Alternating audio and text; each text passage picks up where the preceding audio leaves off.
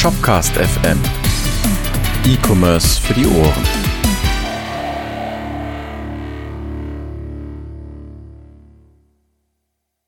Moin Moin und herzlich willkommen zu einer neuen Ausgabe von Shopcast.fm E-Commerce für die Ohren. Ihr kennt das schon, ich sitze hier mit zwei netten Herren, also, also eigentlich sitzen wir an verschiedenen Orten, aber trotzdem. Hallo Edin. Guten Abend. Und hallo Markus. Guten Abend. So, wir haben uns heute ein, ja, stimmt, hallo eigentlich. Für uns ist es Abend, mittlerweile ist es schon 20.38 Uhr. Oh, wir haben zum ersten Mal die Zeit, auf die Zeit geguckt bei der Aufnahme. Markus, schreib das mit. Habe ich gerade echt schon mitgeschrieben. Sehr cool. Okay, nice. Also wir haben heute ein Thema mitgebracht, über das wir gerne reden würden. Dieses Thema nennt sich äh, Blockchain im E-Commerce. Ähm, das wird relativ spannend. Ich kann schon mal so ein bisschen die Hoffnung enttäuschen. Wir werden nicht sehr viel zum Thema Kryptowährung äh, verlieren an Gedanken, weil es uns tatsächlich äh, mehr um andere Dinge geht. Jetzt kannst du dir vorstellen, dass sehr viele Leute wieder aussteigen. das ist äh, völlig in Ordnung. Damit ähm, kann ich leben. Ich freue mich über diejenigen, die trotzdem zuhören, weil sie uns so toll finden. Herzlich Danke dafür. Hallo so. Mama. okay. Also, wir starten wie immer mit dem äh, Kuriositätenkabinett des Edin und danach steigen wir ins Thema ein. Wir haben immer noch keinen Jingle für das Kuriositätenkabinett. Wir brauchen dringend einen, weil ich das nicht jedes Mal aussprechen möchte. Von daher, Edin, the stage is yours. Ähm, nur darf ich dich mal kurz korrigieren? Bitte. Weil ich glaube, haben wir es nicht immer so gemacht, dass wir erstmal über uns so erzählen? Ach so, na, na. interessiert das Oder jemanden? Eigentlich nicht, ne? Eigentlich nicht. Ne? ich habe auch nichts zu berichten so nebenbei, aber vielleicht. Ich, kann, ich kann ganz kurz was sagen. Äh, ja. Es gab eine Änderung in Shopware, ich mache Schulungsvideos. Ja. ja, gut, und nächste Woche sind zwei Dev-Meetups, wo wir äh, komplette Neulinge, die noch nichts mit Shopware zu tun haben, äh, einen Tag lang äh, von Shopware begeistern. Mhm. Cool, kann man sich dann noch anmelden? Du hast schon genug mit Shopware zu tun. Aber, aber er ist noch nicht begeistert. Ja, er würde, boah, boah, doch. Rein, rein vom Inhalt her wäre das aber eher langweilig für Menschen, die schon mit Shopware zu tun haben. Okay. Okay. Ja. Bei dir, Markus? Dann, äh, ähm, ja, ich darf Begleitungspflegehinweise an die Artikel-Detailseite hinflanschen. Oh. Okay. Ist der Datentyp ist krank oder? Nee, das mache ich im Template, weil das ist eine Schriftart, die eingebunden werden muss. Mit Mouse over soll da so dann drüber, drunter kommen, was es ist. Das heißt, ich weiß jetzt so langsam, welches Zeichen was für die Wäsche machen heißt. Ah, okay. Aber du pflegst nicht die Daten selber ein, sondern du machst nein, nein. die Anzeige möglich. Genau. Also über Attribute und Template und Gedöns mit if-else mhm. und so. Mhm. War spannend. Logik im Template, okay. Ja, ist immer gut. Ja. Wo sonst? Ja, bisschen PHP-Code einbinden, select from. Ja, ja. Stern, ja, mhm. genau. Okay, Eden, was geht bei dir? Also ja, ein bisschen, letzte Woche ein bisschen viel zu tun gehabt mal wieder. Ähm, Black, hier ist ja, ja Black Friday-Kram und so. Hm. Da musste ich bei zwei, drei Kunden mal ein paar Extras einbauen. Einen wollt, bei den einen musste ich mal so ein Individualisierungsplugin mal einbinden das war spaßig. Ähm, also was heißt einbinden? Ich musste auch teilweise, äh, ihr kennt ja Custom Products von Shopware, das legendäre Plugin. Mhm. Und da habe ich da quasi so auf eine ähm, relativ einfache Art ähm, mit JavaScript auf einem festen Bild sozusagen Text drüber gelegt, so dass du, wenn du was eintippst, das auch siehst, so an der passenden Position. Und Super das, lustig, das haben ja. wir auch gerade gebaut. Echt? Ja, hättest du als, mir jetzt gesagt. als, nee, nee, für Shopware 6, aber also, als Schulungs, also nicht als Schulungsplugin, sondern als Plugin für diese Dev-Events. Okay, speicherst. Da ist ein, ja, da ist ein so. Canvas drauf und genau. ähm, da wird dann quasi in, diesem, in unserem Fall ein Bild aber drauf hinterlegt. Ach so, okay. Und das wird dann am Produkt gespeichert. Okay, also ihr speichert da das Bild irgendwie in, irgendwo in den Bestellungen drinne quasi. Oder wohl, okay. Ja, cool. Das fehlt mir noch nämlich, weil wir haben kein nur Preview sozusagen. Mhm. Aber gut, dann muss ich ja, wenn ich die Schulung äh, dann von Shopware 6 mir angeguckt habe, muss ich nur irgendwie zurück äh, ableiten. Und, und unterschiedliche Dinge. In, der, in den Schulungsvideos äh, wird ein anderes Plugin verwendet. Ach so, okay, okay, okay. Also vor Ort, sagst du. Aber muss nächste Woche doch für die Shopware-Einsteiger kommen. Alright. Cool. Dann äh, würde ich sagen, äh, starten wir nochmal den neu. Hier ist das Kuriositätenkabinett des Edin. Jo, herzlichen Willkommen, äh, herzlichen Willkommen, ähm, herzlich willkommen, kommt rein, hereinspaziert. Ich habe da ein paar Links für euch, ähm, mehr oder minder spannend.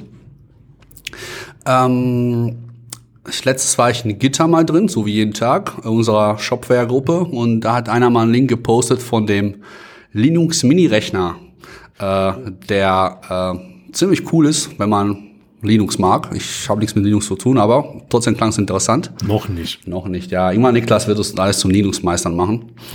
Ähm, aber Linux. ähm, das Coole daran ist halt, der, der ist sehr klein und äh, es gibt natürlich einen Link hinterher, kann man es ja auch sehen. Also den gibt's so gesehen noch gar nicht, weil das ist ja so wieder so ein Kickstarter Projekt und die sammeln Geld dafür, aber das quasi frei konfigurierbare Tastatur, einen kleinen Bildschirm, der ist irgendwie knapp fünf Zoll groß und paar USB-Anschlüsse und das kann man ganz gut dann mitnehmen und ja, scheint praktisch zu sein für Leute, die äh, mit Linux sehr viel unterwegs äh, sind und die nennen es intern äh, Hacker-Konsole zum Mitnehmen. Klingt schon mal vielversprechend für die Leute, die irgendwas damit zu tun haben. Aber wahrscheinlich ist es auch nicht ernst gemeint, so ganz. Das wäre so die erste Sache. Dann habe ich mal gelesen, ähm, also wenn einer von euch natürlich was sagen möchte, ne? aber das wisst ihr ja. Ja, ja. ja Grüße an alle, die ich kenne. okay. Ähm, dann habe ich irgendwie gelesen bei T3N, dass die, äh, das fand ich ja nur so lustig, die Bundesregierung hat ja gesagt, die wollen jetzt künst die künstliche Intelligenz noch viel mehr fördern als bisher. Hm. Ähm, so wie ich das, wenn ich das richtig verstanden habe, wurde das jetzt jährlich mit 500 Millionen gesponsert, was halt erstmal eigentlich nach viel klingt. Und die wollen das natürlich verdoppelt, schon auch ordentlich. Aber wenn man zum Beispiel jetzt irgendwie Vergleich zu USA zieht, wo jetzt die wohl eine ähm, auch in so eine Behörde gründen wollen, ähm, wo halt äh, pro Jahr sozusagen 20 Milliarden gesteckt werden sollen in die KI, also als Förderung, dann hört es ja schon wird es ja schon sehr schnell wieder, hört sich relativiert an. Und denken wir mal, da so, sollte auf jeden Fall, bin mal gespannt, ob also wie Deutschland da so im Laufe der Zeit seinen Bereich so durchstartet. Also ich habe es so erwähnt, weil wir auch mal über die KI gesprochen haben. Für die Zuhörer da draußen, die Folge natürlich nicht verpassen und auch mal nachholen, falls nicht gehört. Lustige Geschichte. Fall. Der äh, aktuelle Weltmeister in dem Spiel Go hat seine, äh, seinen Rücktritt angekündigt weil äh, er von einer KI geschlagen wurde und er sagt, er hat keinen, quasi im Prinzip sagt er, hat keinen Bock mehr, weil er kann nicht mehr gewinnen. ja, das kann man verstehen. Ähm, jo, cool, cool. Äh, dann habe ich noch, ein, äh, noch eine Meldung gefunden, die jetzt auch nicht so unbedingt direkt was mit E-Commerce zu tun hat, aber erst auf den ersten Blick, meiner Meinung nach. Ja, was zum Nachdenken. Und zwar, es gibt ja diese ganzen Social, ne, äh, Social Media Netzwerke, sowas wie Facebook, die Pipapo. Und äh, momentan ist ja dieser, ich weiß nicht, ich habe nichts damit, also ich, ich benutze das ja nicht, es gibt ja aber dieses TikTok aus China, das auch sehr stark verbreitet ist. Und da gab es wohl jetzt irgendwie äh, Meldungen, dass das natürlich aber auch im Hintergrund auch schon stark, äh, äh, wie sagt man das, äh, beschnitten zensiert. wird. Zensiert, das ist das Wort, das ich gesucht habe. Jo. Ähm, vielleicht kannst du das nächste Mal einfach ein Bildschirm halten, so dass es aussieht, ob es von mir kommt. Klar.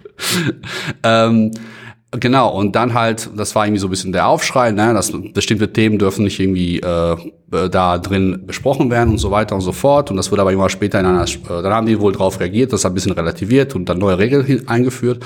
Was mir halt dann noch so ein bisschen dann nachdenklich macht, ist halt, wo wir auch jetzt irgendwie über Headless auch in einer letzten Folge gesprochen haben, über die tollen äh, quasi äh, Sales Channels, dass die Leute sehr viele Sachen einbinden können und so weiter und so fort. Ähm, muss man sich schon ein bisschen in, in, bei dem, mit dem Hintergrund so damit auseinandersetzen. Also grund, langfristig, wo man mit seinen Shops und seinen Produkten überhaupt so am Ende des Tages landen wollen, ne, will. Ähm, ich will es ja auch nicht irgendwie äh, schlecht reden, dass man es nicht machen soll, aber man soll bedeckt, bedacht werden, weil letztendlich, unabhängig jetzt von der politischen Zensur, das kann genauso, dass jeder Hersteller ähm, von den also jeder Inhaber von diesen ganzen Social Media Netzwerken dass die auch dementsprechend auch dann die eigenen Produkte mehr oder minder sozusagen äh, steuern kann, was kommt, was, was quasi gepusht wird, was nicht halt. Also ähm, und das ist einfach nur so ein bisschen auch der Gedanke, warum ich das einfach so ein bisschen erwähnt habe. Ähm, hm. Was Würde uns davon? denn, äh, also mir würde ja was einfallen, wie man so ein soziales Netzwerk so bauen könnte, dass es zensursicher ist. Ja, das kommt bestimmt gleich. Ich habe mir jetzt auch gerade überlegt, wie kann man sich das vorstellen? Ja, wir sind auf jeden Fall sehr sp- gespannt. Äh, aber das kommt gleich. Noch, nicht haben noch zwei, drei Kleinigkeiten. Die eine lustige Sache ist halt, man kennt ja den amerikanischen Präsidenten. Ähm, und äh, jetzt gibt's halt, ähm, jemand hat sich gedacht, so, der hat ja so eine tolle Schriftart.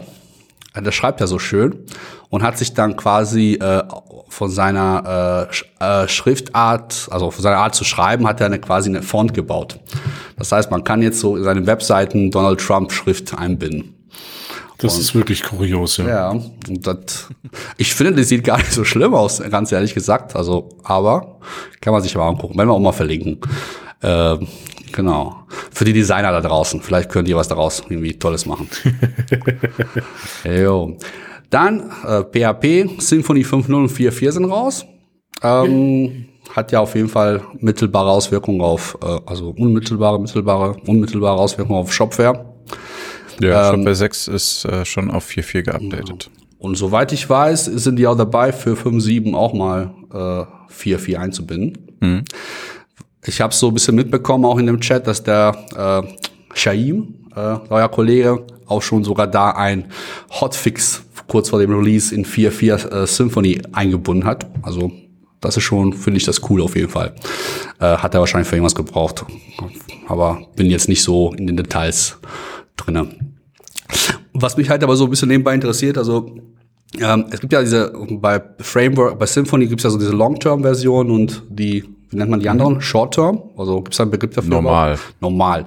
Ähm, ist das, äh, hält sich Shopware eigentlich immer an diese Long-Term-Version oder spielt das überhaupt eine Rolle? Irgendwie großartig bei euch? Naja, deswegen haben wir in Shopware 6 auf die 4.4 geupdatet und nicht auf die 5. Ja, und das heißt also, die 6er wird immer mal wieder die Long-Term-Version sein, wenn die mal rauskommt. Und weißt du, wie das funktioniert zufällig? Äh, Symphony sagt ja was, was Long-Term ist, nicht wir. Okay, okay. Also 4.4 ist die LTS von Symphony. So. Ja, okay. Na gut. Jo, dann noch mal irgendwie eine Kleinigkeit. Es wurde irgendwie diese Gütesiegel mal getestet von Stiftung Warentest, glaube ich. Ist auch lustig. Das ist auch witzig, dass. Egal, ja. Ein Gütesiegel testet andere Gütesiegel, kommt bestimmt hervorragend was bei raus.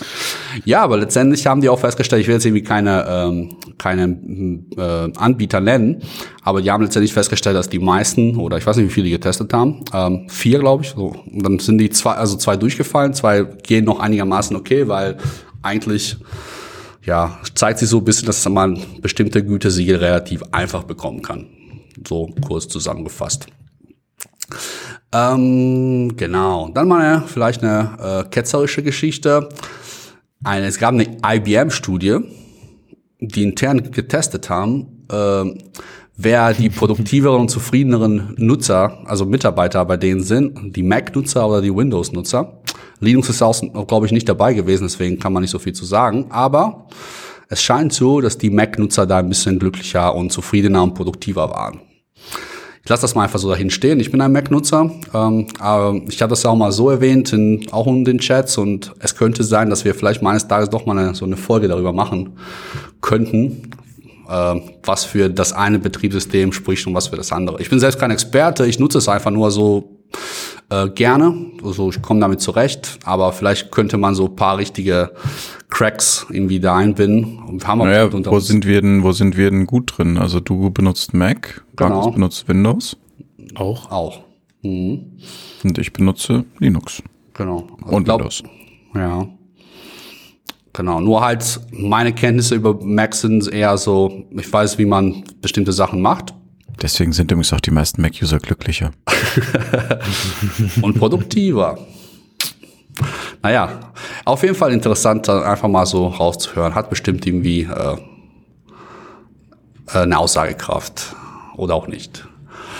Und die letzte Nachricht in eigener Sache. Seit heute, also ja gut, vielleicht kann man es jetzt irgendwie rückverfolgen, haben wir auf Twitter 20 Follower in unserem Podcast. Cool. Ja. Yay! Das Ja. wusste ich nicht. Ja, also habe ich mir mal heute so angeschaut und auf jeden Fall Dank dafür, dass euch, dass ihr uns schon mal schön folgt. Und ich hoffe, wir hoffen natürlich noch immer ein bisschen, hoffen uns, hoffen uns ein bisschen mehr Feedback zu den Folgen. Ja, ja da haben wir, aber das, das kommt noch, glaube ich. Das okay, kommt. okay. Da habe ich okay. viel Vertrauen. Ja, ja. Das stimmt, bestimmt. Genau, und äh, de, damit schließe ich meine Kuriositätsfolge mal ab und reiche wieder über an euch beiden. Dankeschön, Dankeschön. Danke.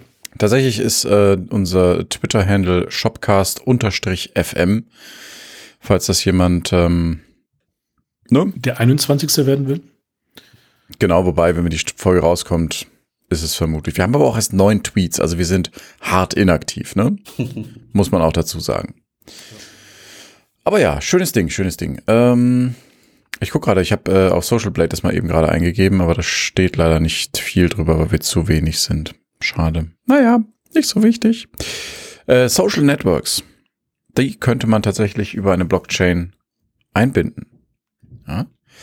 Äh, und das haben sich auch schon andere Dinge gedacht. Ähm, es gibt zum Beispiel solo.ai, steemit.com oder sapien.network, wobei da Steemit meines Erachtens nach das Sinnvollste ist, um damit anzufangen. Wo man tatsächlich, ähm, wobei ich glaube, Solar AI gibt's gar nicht mehr. Warte mal, ich schau mal gerade. Ja, Solar AI gibt's nicht mehr. Aber ja, Steemit ist auch eins der, der ältesten. Ähm, und die benutzen tatsächlich die Blockchain als Grundlage für ihren Kram. Ähm, jetzt würde ich vielleicht mal für den unbedarften Zuhörer einmal ganz kurz einsteigen und erklären, worüber reden wir überhaupt, wenn wir über Blockchain reden. Wollte ich gerade fragen, weil das ist doch dieses Bitcoin, oder? ich hau dich gleich. Nein, äh, wir haben uns tatsächlich alle sehr gut vorbereitet. Ähm, und wir reden dann im Anschluss darüber, worum, also was können wir uns vorstellen, wo es dann im E-Commerce sinnvoll ist und wahrscheinlich werdet ihr beide mich auch noch ergänzen, wo ich falsch liege oder Quatsch erzähle. Wenn man während meiner Erklärung leichtes Klopfen hört, dann liegt das daran, dass mein Nachbar Bilder aufhängt. So. ja, ich habe gerade stumm geschaltet, weil der halt, also zum einen, weil ich Käse gegessen habe ähm, und zum anderen, weil der Nachbar Bilder aufgehängt hat. Ja, ich habe nichts anderes Sinnvolles mehr im Haus, was ich jetzt schnell essen konnte und deswegen habe ich Raclette-Käse gegessen. ähm, okay. A Blockchain. A Blockchain ist eine dezentrale Datenbank. Das ist erstmal so das Wichtigste, was man, worüber man sich im Klaren sein muss. Also das heißt, eine Blockchain funktioniert nur dann, wenn viele Leute daran teilnehmen, möglichst über die ganze Welt verteilt. Mhm. Und jeder dieser Menschen hat dann eine Kopie der Datenbank bei sich auf dem Rechner. Das kann der eigene Rechner sein. Das kann aber auch eine Datenbank sein, die auf einem Server liegt und wo man dann eben einen Account bei diesem Anbieter hat. So, das ist der erste Teil dieser Blockchain. Und der zweite Teil der Blockchain ist, dass es quasi wie ein Haushaltsbuch ist. Das heißt, wenn man einen Eintrag in diese dezentrale Datenbank hinzufügt, dann äh, wird das über eine kryptografische Operation gemacht, bisschen Mathe reingewürzt. Und dann ist dieser Beitrag für immer in der Blockchain. Den kann man nicht mehr löschen, den kann man nicht mehr ändern, der ist für immer für alle da drin. So. Außer man würde die komplette Datenbank auf allen Rechnern löschen können. Richtig. Und deswegen kann man auch keine Blockchain zum Beispiel aufbauen, indem man sagt, äh, Shopware macht jetzt eine Blockchain. Das funktioniert nicht, weil wir dann die Datenhoheit darüber hätten. Oder Magento macht eine Blockchain. Funktioniert auch nicht. Das funktioniert nur, wenn man sagt, alle User, die Magento oder Shopware nutzen, ähm, nehmen an einer Blockchain teil, mit der dann irgendwas da im E-Commerce passiert. Also man braucht möglichst viele unabhängige Benutzer. Es gibt auch, aber das wäre für jetzt zu viel. Äh, aber falls der geneigte Leser sich das fragt, äh, wir werden veröffentlichen, äh, einen Link verlinken zu einem kleinen Buch, das ich auch im Vorgang mir reingezerrt habe, Blockchain kurz und gut von O'Reilly, was ein sehr, sehr cooles Ding ist. Äh, und wir werden auch so ein paar Links auf Blockchain für Dummies und sowas reinhauen, weil es gibt halt so Sachen wie, naja, was ist denn, wenn jetzt ein Teil des Netzwerks gerade nicht erreichbar ist und es kommt ein neuer Beitrag rein äh, und, und, und blub. Ne? Also da gibt es dann Strategien, wie man das lösen kann. Achtung, kein Affiliate-Link. Kein Affiliate-Link. Einfach nur Okay. Super. Genau, ähm, außer für das Buch natürlich. Nein, aber selbst wenn es ein Affiliate-Link wäre, was es nicht ist, weil wir das hier unkommerziell betreiben, also wenn ihr das auf anderen Seiten habt, äh, für euch ist es ja scheißegal. Okay, also Blockchain ist also eine dezentrale Datenbank und jetzt gibt es da Blöcke drin. Deswegen heißt es völlig überraschend Blockchain. Ähm, eigentlich. was heißt dieses Chain dann in diesem Block? Genau, also ein Block hat ein ähm, Proof of Work, nennt sich das. Das heißt, äh, um so einen Block zu berechnen, muss man quasi ein mathematisches Puzzle lösen. Und so ein Block besteht dann eben aus einer, aus einem Hash, mehr oder weniger, und ein paar Daten. Und der nächste Block, der danach eben kommt, der hat dann den Hash des vorhergehenden und der ist Teil des neuen Hashes. Das heißt, darüber sind die miteinander ähm, verknüpft. Ja, also so funktioniert quasi grundsätzlich eine Blockchain. Ähm, in diesen Blöcken selber ist es dann eine Merkle Tree gespeichert und blub, das ist nicht so wichtig. Ähm, wir haben jetzt also zwei Parts. Wir haben zum einen eine dezentrale Datenbank und zum anderen, um etwas in dieser Datenbank zu speichern, muss man einen Block hinzufügen. Im Falle von Bitcoin, was relativ populär ist, wird alle zehn Minuten ein neuer Block hinzugefügt. Das hat nichts mit der Coin zu tun, sondern es wird ein, ein neuer Datenblock quasi hinzugefügt und da drin werden dann Transaktionen gespeichert. Das heißt, Dinge, die man in der Blockchain speichern möchte, werden immer in einen neu erzeugten Block geschrieben. Jetzt funktioniert es so, wenn jemand an der Blockchain teilnimmt, kann er sogenanntes Mining betreiben. Mining bedeutet so hm? mathematischen Operationen dann praktisch genau, durchführen. Richtig. Okay. Das heißt, der, der Proof of Work, den man da erbringt, also Proof of Work heißt, ich habe eine, es ist, es ist anders, aber man kann sich vorstellen wie eine Primzahl, äh, wie eine Primfaktorzerlegung. Ähm, man muss quasi bei einer mathematischen Funktion muss man Variablen ausprobieren, so lange bis das Ding True zurückgibt. So kann man sich das vorstellen. Sobald es einer geschafft hat, ähm, hat er quasi den Block gewonnen, sozusagen. Mhm. Warum lohnt sich das? Es lohnt sich aus folgendem. Alle Blockchains funktionieren mit einer Art Benzin, nennen wir das mal. Geld. Das heißt, ähm, ich möchte etwas in die Blockchain schreiben. Egal was. Ob das ein Hallo Welt ist oder eine Transaktion von A nach B, scheiß drauf. Irgendwas möchte ich da reinschreiben. Dann mache ich das, indem ich dem Bitcoin-Netzwerk quasi sage, hier das bitte in die Blockchain schreiben. Dann gibt es einen Wartepool, und sobald ein neuer Block gefunden wurde, also von einem Kryptominer erstellt wurde, macht er das, indem er sich aus dem Transaktionspool die ausstehenden Transaktionen, davon nimmt er sich so viel wie in den Block passt mhm. und nimmt das plus den Randomwert, den er basteln muss und erzeugt daraus den neuen Block. Und andere rechnen das nach, das ist dann wiederum sehr einfach, wenn man die Parameter kennt und sagen, jupp, ist korrekt, das ist dein Block und dann wird er der Blockchain hinzugefügt. Das ist praktisch der Lehrer, der dann nochmal durchgeht und die Rechenaufgabe des Schülers nochmal kontrolliert und genau. Haken dran macht, check, hat er genau. richtig gemacht. Aber ganz genau. viele Lehrer. Und sobald das, der, sobald das der Fall ist, hast du quasi eine Bestätigung auf deiner Transaktion in dem neuen Block. Wenn der nächste Block gefunden wird, weil Block, also nennen wir den zweiten Block mal Block B, dann ist Block A ja schon in der Blockchain. In Block B, der berechnet wird, ist der Hash des vorherigen Blockes Teil des neuen. Ja, also damit ist quasi deine Transaktion zweimal bestätigt. Mhm weil du den Hash nicht mehr ändern kannst. So. Und so hast du dann quasi irgendwann vier, fünf und irgendwann so viele Bestätigungen, wie es dann gerade Blöcke gibt. Ähm, so schreibt man quasi in diese Datenbank. Und bei einer Blockchain ist auch Schreiben das einzige. Ach so, einen wichtigen Teil noch vergessen. Ähm, der Typ, der den neuen Block hinzufügt, der bekommt dafür Geld. Je nachdem, was da auch immer dran geknüpft ist. Im Falle von Bitcoins ist es eben äh, ein Anteil von einer Bitcoin oder eine ganze Bitcoin, je nachdem. Ähm, Im Falle von äh, Ethereum zum Beispiel, wo wir später noch drauf zu sprechen bekommen, muss man sich quasi Gas kaufen ähm, und damit bezahlt man dann die Leute. Und zwar sagt man, wenn du meine Transaktion in deinen neuen Block aufnimmst, dann bekommst du Summe X. Das heißt, der Miner, also der Minenfuzzi, der bekommt von allen Transaktionen, die er in seinen neuen Block aufnimmt, bekommt er dieses Benzin. Ja? Und dadurch verdient man quasi als Miner Geld. Je mehr du natürlich dem Menschen potenziell geben möchtest, also wenn du sagst, ich gebe dir keine Ahnung, nicht zwei Cent, sondern fünf Euro, dann kannst du dir sicher sein, dass die im nächsten Block drin ist. Ja. Mhm. So, also das heißt, damit beschleunigt man dann eventuell die Bestätigungskette und man sagt eben, eine Transaktion ist dann valide, wenn sie x Bestätigungen hat, also x Blöcke zurückliegt. Genau. Das ist erstmal eine Blockchain. War das verständlich? Mhm. Voll und ganz. Okay, ja, ich meine, gut, ihr wisst das ja schon, aber war das für Menschen, die es nicht können, verständlich? Voll und ganz. Äh, Also müssten wir jetzt mal fragen, habt ihr es verstanden? Moment, ich, ich höre. Nee, nee, sa sagt keiner was. Äh, wie gesagt, wir verlinken das auch nochmal, weil das ist tatsächlich ein technisch ein bisschen anspruchsvolleres Thema als das, was wir bisher gemacht haben. Takeaway hier ist dezentrale Datenbank. Man kann nur schreiben, man kann nicht löschen, also schreiben und lesen, man kann nicht löschen, man kann nicht updaten. Und um da etwas reinzuschreiben, muss man eben den Leuten Geld geben. Das sind so die erstmal wichtigen Dinge. Ja, investieren. Genau. So. Blockchain und E-Commerce.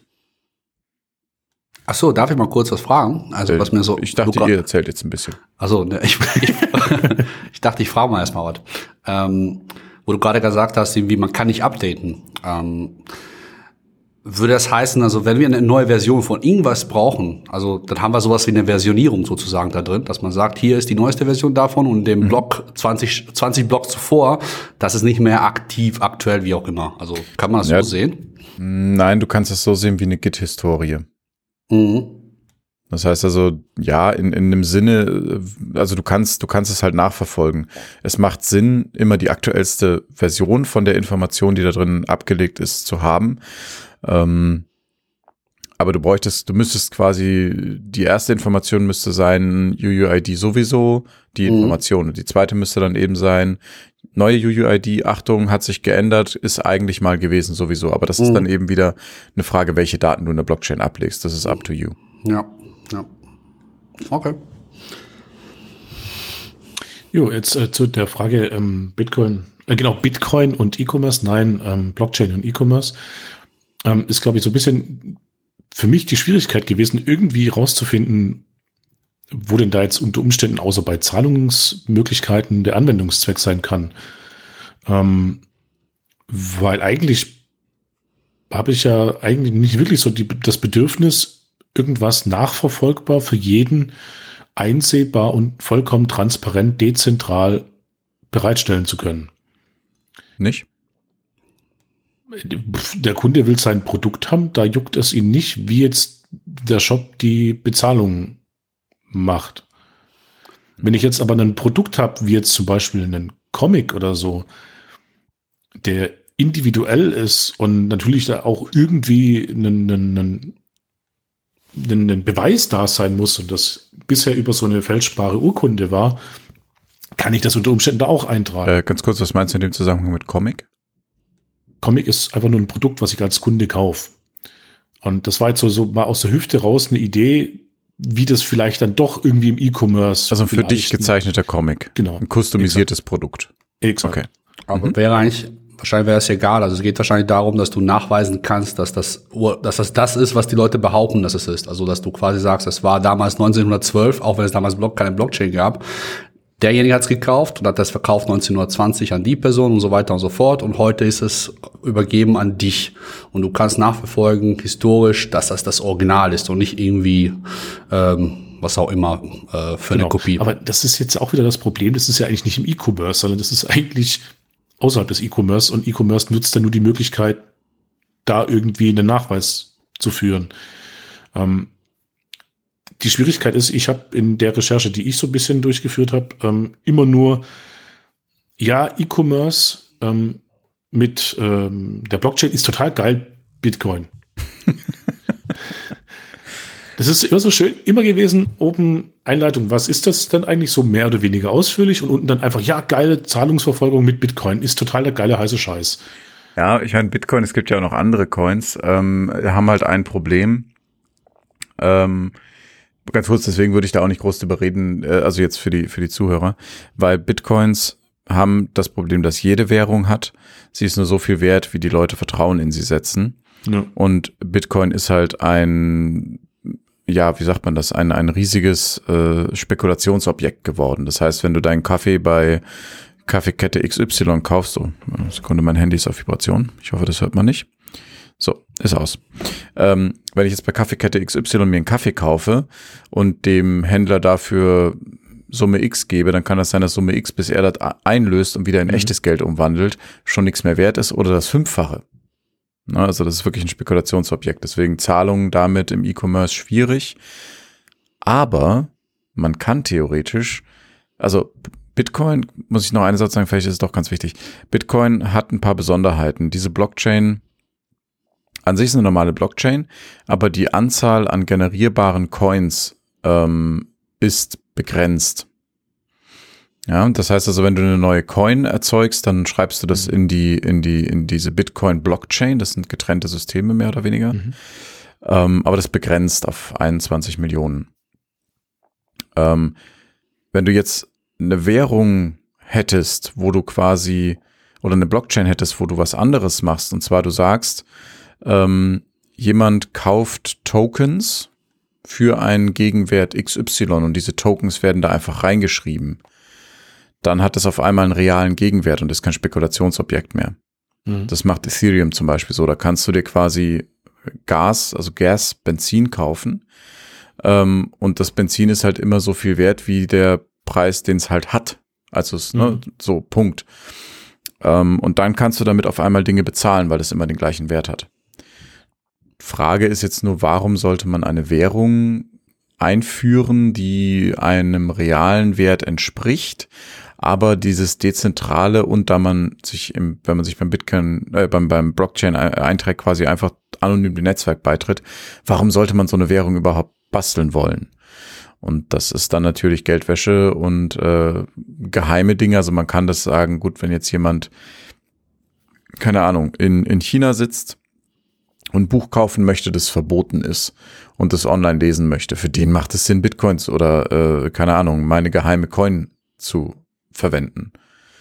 Für jemanden, der vom Finanzamt nachvollziehbar eine Transaktion tätigen möchte, ist Kryptowährung eher scheiße.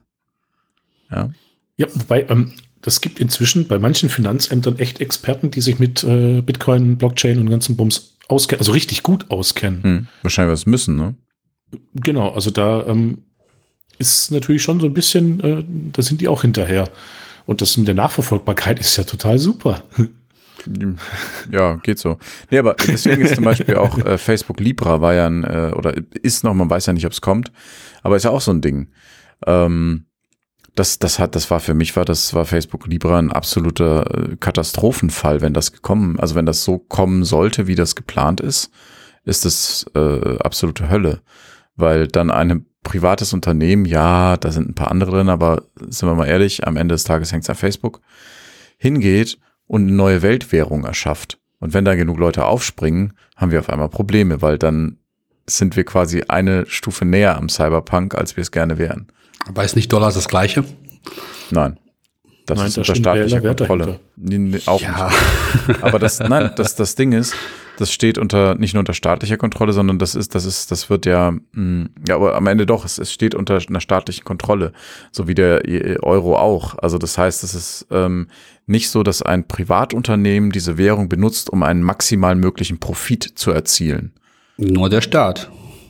Auch der nicht. hat ja keine Gewinnerzielungsabsicht, er hat eine Kontrollabsicht. Er hat aber auch eine quasi Steuerungsmöglichkeit, Absicht, wie der quasi seine Schulden und so weiter äh, darüber abbauen, aufbauen nee. und so weiter kann. Ja, ja, richtig, aber der Staat hat vor allem ein Interesse daran, dass die Wirtschaft in dem betreffenden Land läuft. Wahrscheinlich kommt es auch auf das Land dann wiederum, aber gut, also jetzt wieder, das schweift auch ein bisschen ab. ja, genau, wir schweifen ein bisschen ab. Ähm, kommen wir zurück zum E-Commerce. Hat da jemand von euch eine Idee entwickelt? Ich habe keine gefunden. Wofür man es einsetzen könnte? Im E-Commerce oder was meinst du?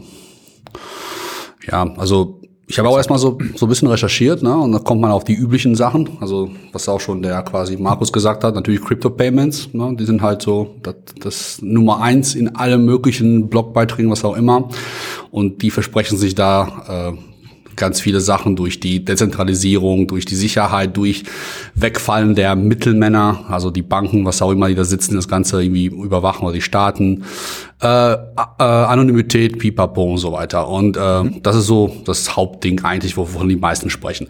An zweiter Stelle kommt ja immer die Geschichte mit diesen quasi äh, Supply Chain, ja, also dass man quasi nachweisen kann, mhm. von wo was kommt, wobei da Ich glaube, Niklas, du hast uns auch mal irgendwie im Pre-Show, die ein bisschen früher stattfand, äh, auch mal ein paar Beispiele genannt, warum das jetzt aber nicht nur darauf, also es kommt natürlich auf die Blockchain auch an, aber auch auf gewisse äh, Datenquellen. Wie hast du nochmal genannt? Oracles oder wie war das? Genau, Or Oracles werden die ja. offiziell tatsächlich genannt.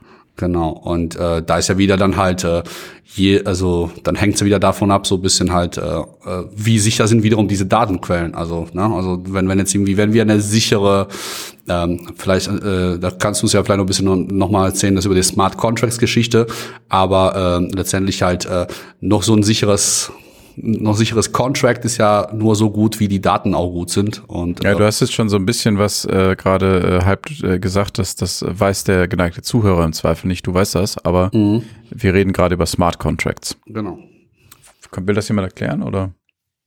Hm, ich versuch's mal. Ähm, und zwar ist ein Smart Contract jetzt nicht irgendwie nur ein, ein, ein Bild oder ein, ein Datum, sondern Code der ähm, in dieser Blockchain gespeichert ist, um dann nachher irgendwelche Dinge ähm, ja äh, auch beweisen zu können, anhand des Codes irgendwelche Dinge auszuführen.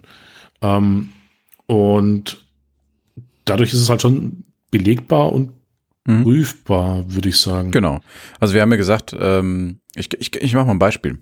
Ähm, wir haben ja gesagt, wir können in einer General Purpose Blockchain sozusagen, wie zum Beispiel Ethereum eine ist. Äh, da verlinken wir auch noch was zu. Wir verlinken ähm, Build on Ethereum, da kann man sich ein bisschen einlesen. In so einer Blockchain kann man im Prinzip speichern, worauf man gerade Bock hat. Mhm. Sind ein paar Leute hingegangen und haben gesagt, hey Leute, es wäre doch voll geil, wenn wir in dieser Blockchain äh, Programmcode speichern.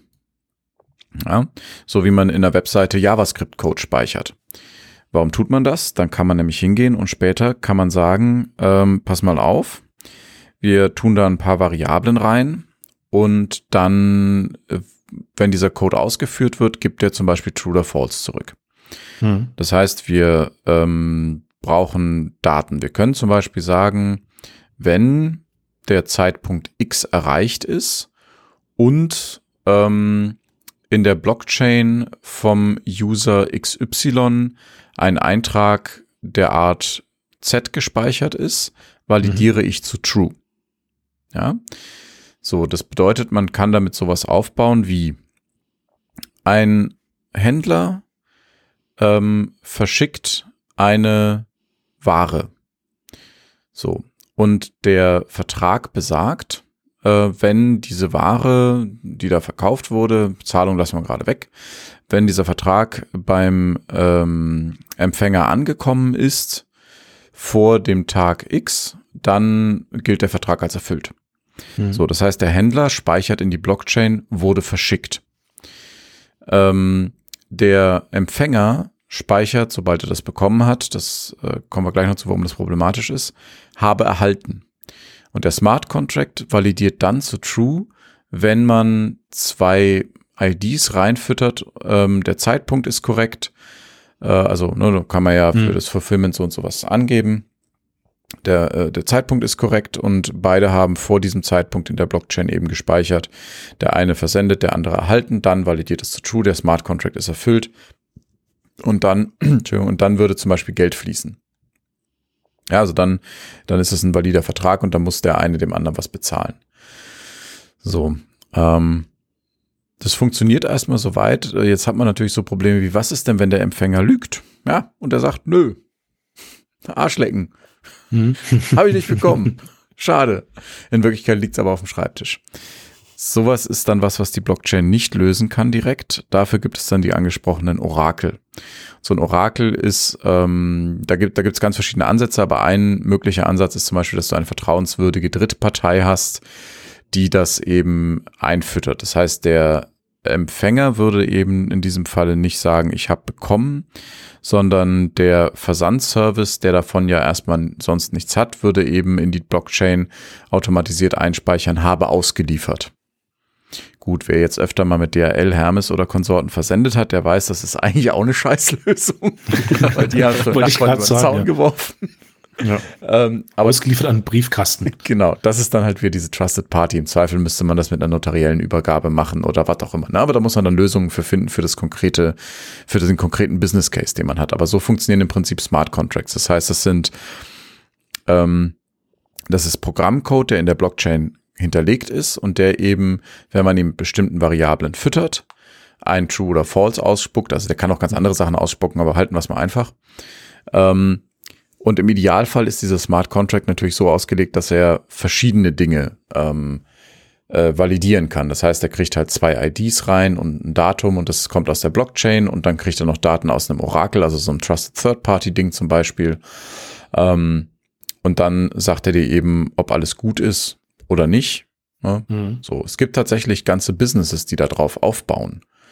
Ja, eine kurze Frage. Ähm, was ist denn jetzt da, also aus meiner Sicht, also aus meiner Sicht, was ist denn da jetzt konkret der Vorteil gegenüber der Geschichte, der Lieferant und der Empfänger, die setzen sich zusammen, haben ein Stück Papier vor sich. Der eine unterschreibt, ich liefere dir es dann, und der andere unterschreibt, jo, ich bekomme es dann und dann äh, bekomm, äh, beziehungsweise wenn du bis dahin geliefert hast, gibt's Kohle und dann mhm. gibt's jetzt DHL, wo man auf die Webseite den quasi Sendeverfolgungscode reingeben kann und da steht, jo, hat geliefert. Wo ist da der jetzt eigentliche Vorteil, dass es in der Blockchain selbst ist? Außer dass es vielleicht jetzt irgendwie auf immer und ewig von allen möglichen Leuten auf dieser Welt nachprüfbar wäre. Also nachprüfbar ist es ja nur, wenn du die Daten kennst, zu denen du den genau. Smart Contract übergeben kannst, genau. sollst. Aber dadurch, dass du den Kram in der Blockchain speicherst, ist es nicht veränderbar. Das heißt, ich, ich erzähle mal eine kleine Geschichte, einen Schwank aus meiner, aus meiner Vergangenheit. Ähm, es gab mal einen sehr illustren Mensch, den ich kannte und der hatte gewisse Gerätschaften angemietet und ähm, wollte dann nachverhandeln, was den Preis dieser Mietobjekte anbelangte. Der Vertreter dieses Unternehmens, das die Vermietung eben vornahm, kam zu jenem illustren Menschen und sagte, nein, wir haben einen Vertrag, einen Scheiß mache ich. Und legte den Vertrag auf den Tisch. Der illustre Mensch nahm den Vertrag hat ihn zerrissen, in den Weiß Reißwolf gesteckt und gesagt, ich glaube, wir verhandeln neu. so. Ähm, ich glaube, es war das letzte Mal, dass der Vertreter ein Original mitgenommen hat. Aber auch andere Dinge wie ähm, Datencrashes irgendwo etc. pp. Das sind alles Dinge, die ein Problem sein können. Vertrag, mhm. also Verlust von Verträgen, das hast du bei der Blockchain nicht, außer es passiert was so Schlimmes, dass du andere Probleme hast als dein scheiß Vertrag. Ähm, und dadurch, dass es eben nicht veränderbar ist, hast du auch nicht das Problem der Datenhoheit. Ja, das heißt, wenn du einen Vertrag hast, dann muss der irgendwo hinterlegt sein. Mhm. So. Und wenn, ja. und in dem Moment entsteht eine Datenhoheit, ja. Ja. Heißt also, das funktioniert zwar, also funktioniert auf jeden Fall äh, auf, den, auf die Art und Weise, vorausgesetzt diese Blockchain, und wir haben jetzt momentan, glaube ich, wenn man so sich die ganzen Blockchains Anbieter anschaut, auch schon ganz viele, da muss eine sein, die auf jeden Fall ganz sicher sich auf ganz lange Zeit durchsetzt und auch erhalten bleibt. Also vielleicht kommen eines Tages die Leute auf die Idee zu sagen, ach, diese Blockchain ist ja voll out, es gibt ja auf tausend viel bessere Lösungen und wir löschen jetzt einfach mal und jeder macht das für sich und dann ist es auch irgendwie letztendlich weg, oder? Also ja, wenn die Leute das nicht mehr benutzen, ist es im Genau, Arsch. genau. Deswegen das, brauchen wir möglichst viele Leute. Ne? Ja, möglichst viele Leute und natürlich auch irgendwie möglichst gute Lösungen, die sich auch durchsetzen und langfristig bleiben. Also, weil ich weiß es nicht, irgendwie so wie das so grundsätzlich mit diesen Blockchains so ist halt, wenn jetzt irgendwie Ethereum irgendwie jetzt sich herausstellt, das wäre es ähm, vielleicht irgendwie hackbar oder was auch immer und dann sagen, oh, das gibt keine, es gibt jetzt äh, quasi eine Schwachstelle, ein Problem, das können wir nicht mehr lösen, dann ist das Ding wahrscheinlich auch irgendwie dann in weg. Kann man es so sehen oder und dann sind ja, ja auch die ganzen. Wobei das hackbar ist, ist theoretisch möglich. Gerade bei Smart Contracts, wenn die nicht gut geschrieben sind, hast du ein Riesenproblem. Ja. Du kannst sie nicht mehr ändern. Ja. ähm, aber keine Ahnung, äh, bei, bei Ethereum äh, gab es 2018, habe ich da eine Zahl zu gefunden, gab es 35 Millionen Teilnehmer. Okay. Also das, das wird schwierig, die loszuwerden. Eben. Das, mhm. Da, da geht halt wirklich um die, um die Nummer. Ja. Es gibt übrigens Marketplaces, die tatsächlich komplett über ähm, Blockchains funktionieren. Die sind auch auf dem Link, den wir euch äh, hier äh, Build on Ethereum, den wir euch da reingeschmissen haben, auf unserer Webseite übrigens shopcast.fm, wo ihr auch kommentieren könnt, ohne euch anzumelden äh, unter der Folge. Ja, es sieht so aus, als müsste man sich einloggen, muss man nicht. Anyway, ähm, es gibt äh, zum Beispiel District äh, Zero X. Ja, die haben so eine Art äh, Distrikte da drin. Ähm, da gibt's dann Rotlichtdistrikt zum Beispiel. ähm, und es gibt äh, eine Meme Factory und lauter so Kram. Also das heißt, da kannst du wirklich Geld bezahlen, damit dann andere Leute Dinge für dich tun und das wird dann eben da drin abgespeichert. Da ist genau das die Idee dahinter.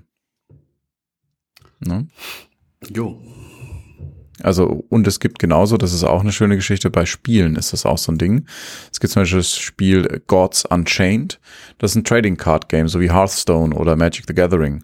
Und ähm, da werden alle Besitzdaten quasi in dieser Blockchain gespeichert. Und auch wenn du jetzt mit jemandem eine Karte tauscht, wird es auch in der Blockchain gespeichert.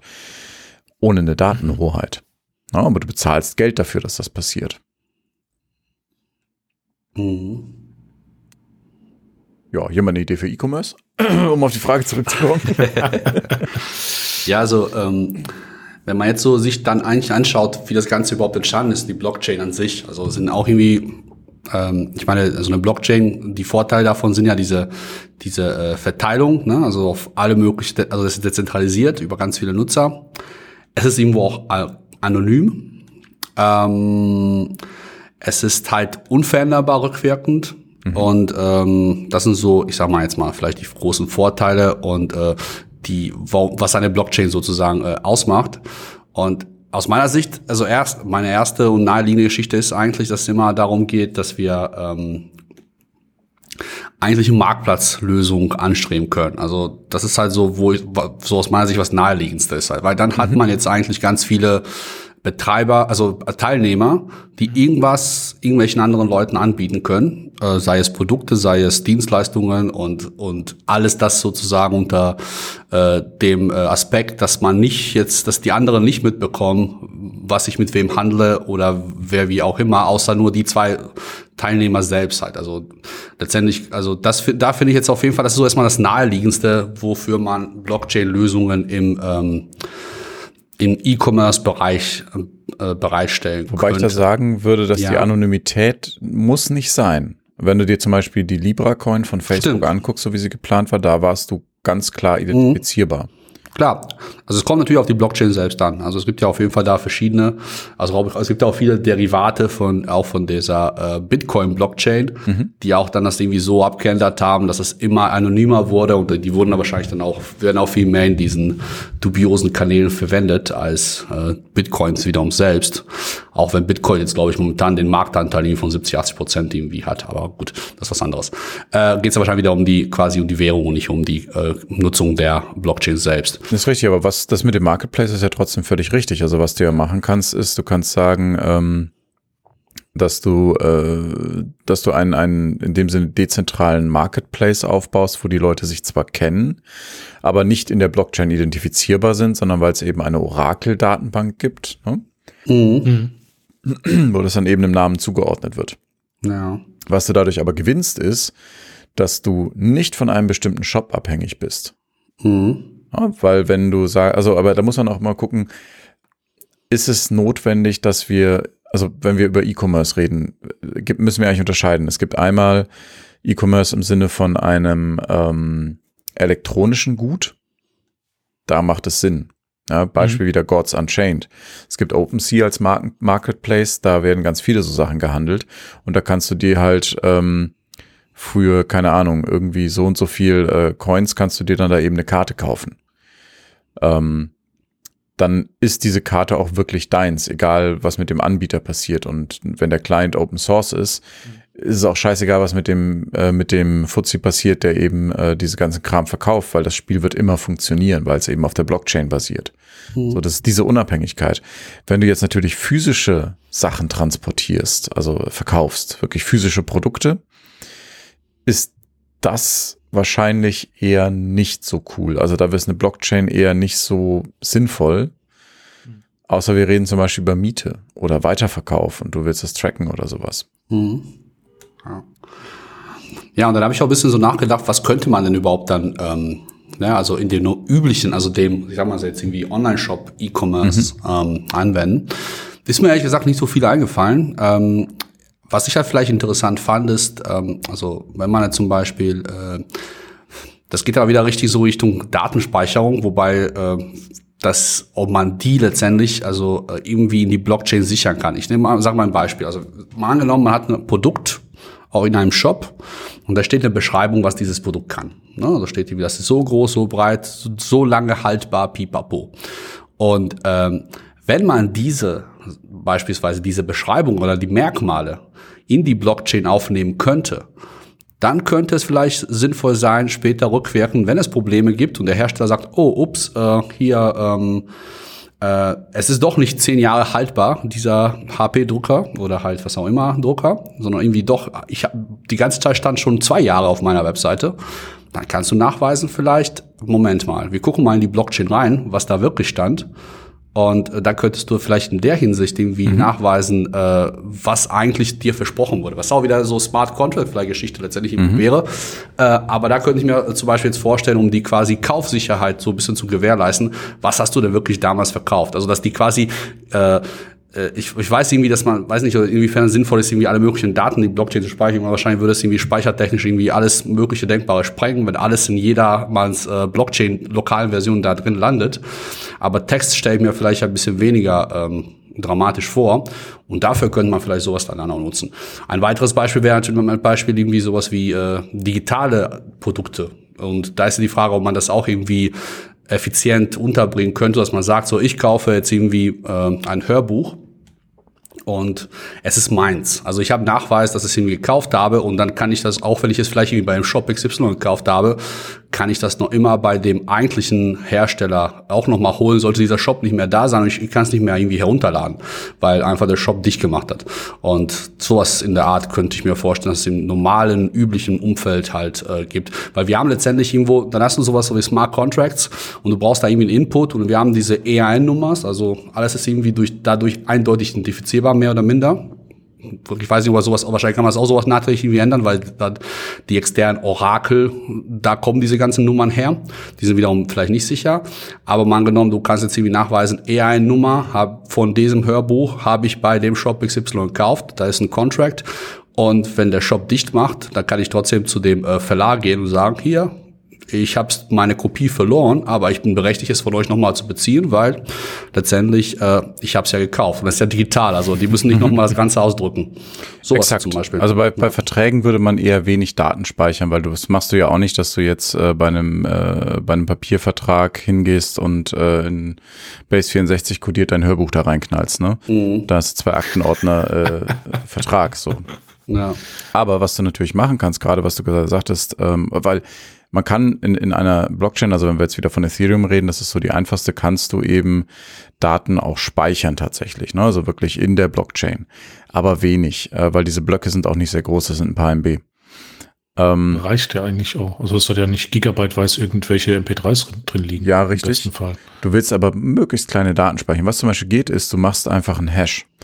Du machst aus dem äh, aus den Features, die du da hast, einen Hash und kannst danach eben äh, zumindest nachweisen, ob das, was du jetzt gerade hast, ähm, dem entsprach, was du versprochen bekommen hast, indem du einfach wieder den Hash aus der Produktbeschreibung erzeugst oder was auch immer mhm.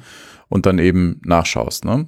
So, und dann kannst du quasi immer nachweisen, Du musst dir dann quasi diese Produktbeschreibung merken, aber da das eben immer den Hash, der in der Blockchain ist, erzeugt, kannst du eben nachweisen, das ist das, was ich versprochen bekommen habe. Und wenn man da einen Buchstaben ändert, ist es was anderes.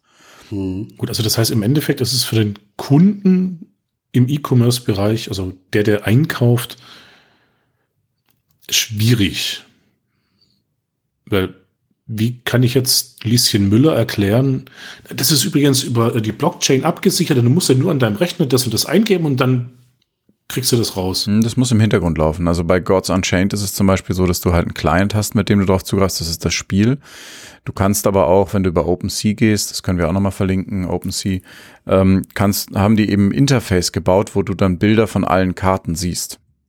Ah, okay. Also das heißt, da kannst du dann eben über Drittanbieter drauf zugreifen. Ich hatte äh, in, in der Vorbesprechung auch mal das Beispiel genannt, das kann ich jetzt nochmal für euch Zuhörer erzählen. Ähm, dass man, wenn man jetzt mal von Shopware ausgeht, äh, sagen könnte, okay, in Shopware kann man Plugins kaufen und mieten. Ähm, das sind Drittanbieter, die nicht Shopware sind. Das könnte man in einer Blockchain speichern, so dass da drin eben hinterlegt ist, per IDs natürlich, da braucht man dann immer noch eine Datenbank, ein Orakel, wo man dann eben die echten Daten zum Beispiel rauskriegt. Aber man kann nachweisen über die Blockchain, dass Kunde XY berechtigt ist, ähm, Plugin Z zu benutzen.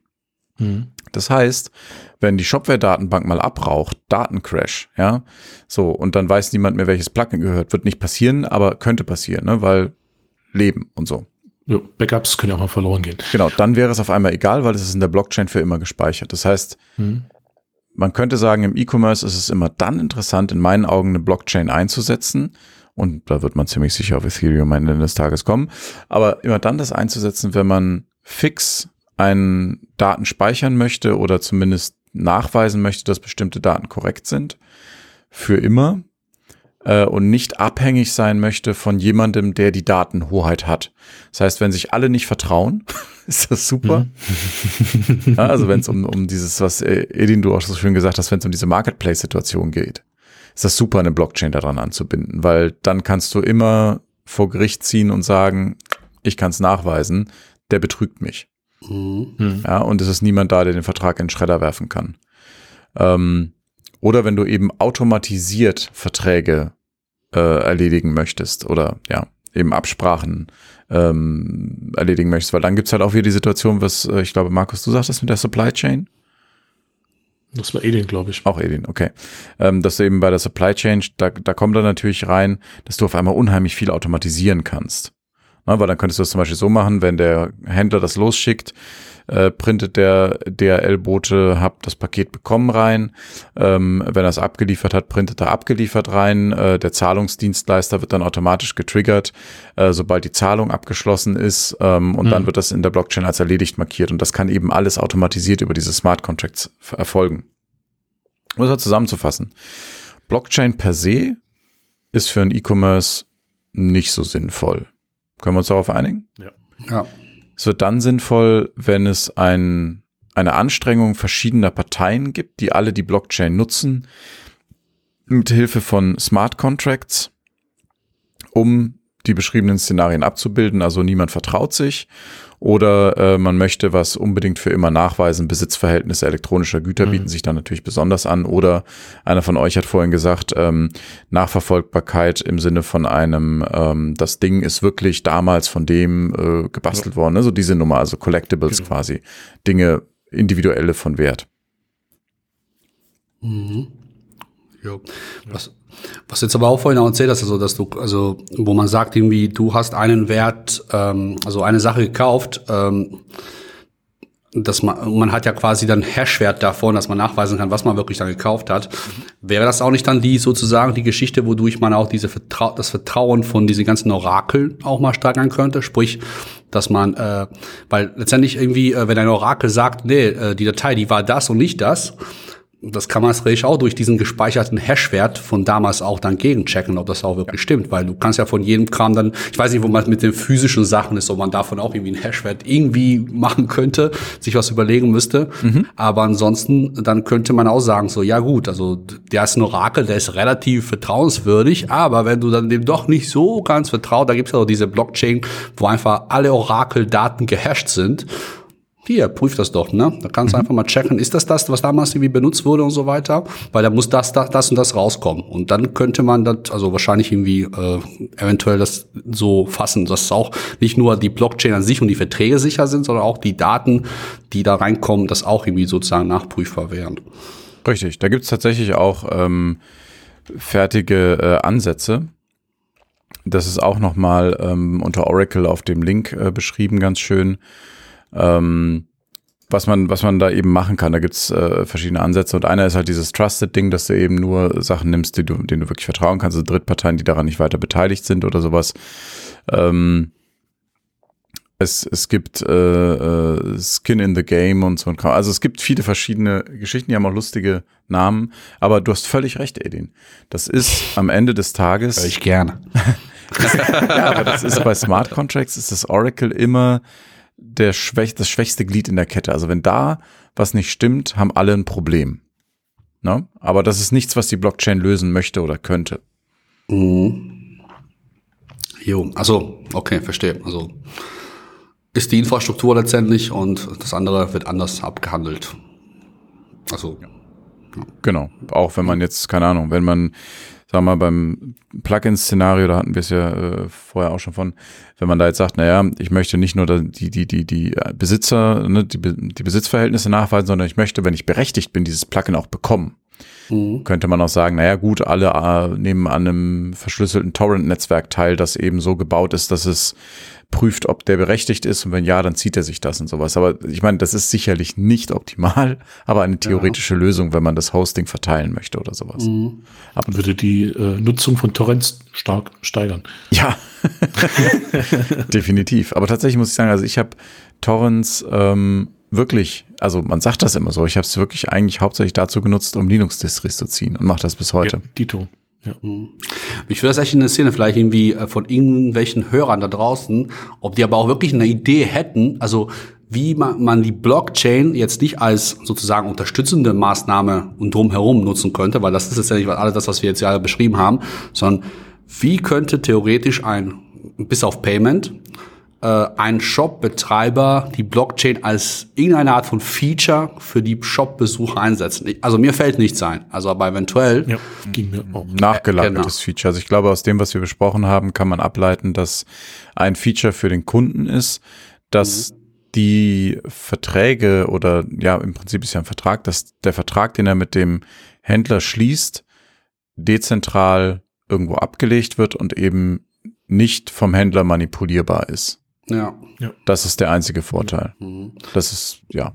Wo ich das auch vielleicht auch mal sehe, ist halt diese ganzen Bewertungsgeschichten. Ne? Also da kann man vielleicht auch mal in die Richtung gehen, dass man sagt so, ja. okay, wir weisen tatsächlich nach über die Blockchain, dass diese Bewertung auch eine echte Bewertung ist von einem Produkt. Ich weiß nicht, ob das auch irgendwie in die Richtung denkbar wäre. Oder nicht mehr geändert werden kann. Ich wollte ja, sagen, genau. dass sie nicht geändert ja. werden kann und wenn man als Shopbetreiber alle seine Bewertungen in der Blockchain speichert, kann man die halt ja. auch nicht löschen. Das heißt, du kannst nicht faken genau. und nur die guten Bewertungen raussammeln. Genau, genau. Und wenn du das darüber submittest, wäre auch jede Bewertung halt automatisch da. Richtig. Also du könnt, hättest keinen Einfluss mehr drauf. Ich glaube, dass genau. das keine gute Idee ist. Nee, definitiv. Ich könnte halt als Konkurrent da schon ordentlich Party im falschen Shop machen. Man darf auch nicht vergessen, dadurch, dass man sich alles in diese Blockchain laden kann. Wenn du da an einer Blockchain teilnehmen möchtest, lädst du dir die komplette Blockchain runter. Alle Daten, die da jemals drin gespeichert werden. Im Falle von Bitcoin sind das gigabyteweise Daten. Irgendwann habe ich das schon mal erzählt. Hatten wir das schon mal? Mhm, irgendwann mal mhm. schon, ja. Irgendwann ich glaube, in der, in der nullten Folge hast du darüber In der nullten Folge, ja, genau. Ja. Und äh, wer sie nicht gehört hat, also in der, wenn man sich die Bitcoin-Blockchain auf seinen lokalen Rechner lädt, da ist Kinderpornografie drin gespeichert. So, no shit. Mhm. Ähm, und in dem Moment hat man das auf dem Rechner. Das ist ein Riesennachteil von Blockchains, in denen jeder jeden Scheiß drin speichern kann. Man kann es umgehen, indem man einen Drittanbieter benutzt, der diese Blockchain bei sich hostet für dich und dir einen Account gibt. Dann hast du natürlich wieder die Schwierigkeit, dass du ähm, im Zweifel gehackt wirst, ne, weil die halt deinen Oder halt Account hacken. Jemanden trauen muss, der wie so dieser, wie, wie hieß dieses Mount Gox für Bitcoin, äh, dann plötzlich irgendwie Genau, dann ist dein Account halt im Zweifel kompromittiert oder weg, richtig. Mhm. Genau. Ab Zeitpunkt X. Aber das ist, äh, Bitcoin und Blockchain ist, ist sicherlich kein Thema, wo man einfach mal reinjolohen sollte. ähm, bei Ethereum schon. Es gibt ja äh, Solidity, das haben wir, glaube ich, noch gar nicht erwähnt. Können wir vielleicht zum Schluss nochmal machen. Ähm, Solidity ist die Programmiersprache, die verlinken wir euch auch nochmal, in der man Smart Contracts äh, eben schreiben kann. Und da kann man schon einfach mal reinjolonen, weil es kostet nicht viel. Du kannst dir äh, Metamask einfach installieren in deinem Browser, ähm, dir darüber ein bisschen Ethereum holen, dich zum Ethereum Network connecten und dann da ein bisschen rumspielen. Also das geht schon ganz gut. Ich habe tatsächlich meinen alten ähm, Metamask-Account äh, gefunden und den habe ich irgendwann im Juni 2018 tatsächlich äh, erzeugt. Alter Account, okay. Ja, das, ja also, Blockchain ist das Alter relativ. Ja, also für mich ist es ein alter Account, weil ich völlig vergessen hatte, dass ich den habe.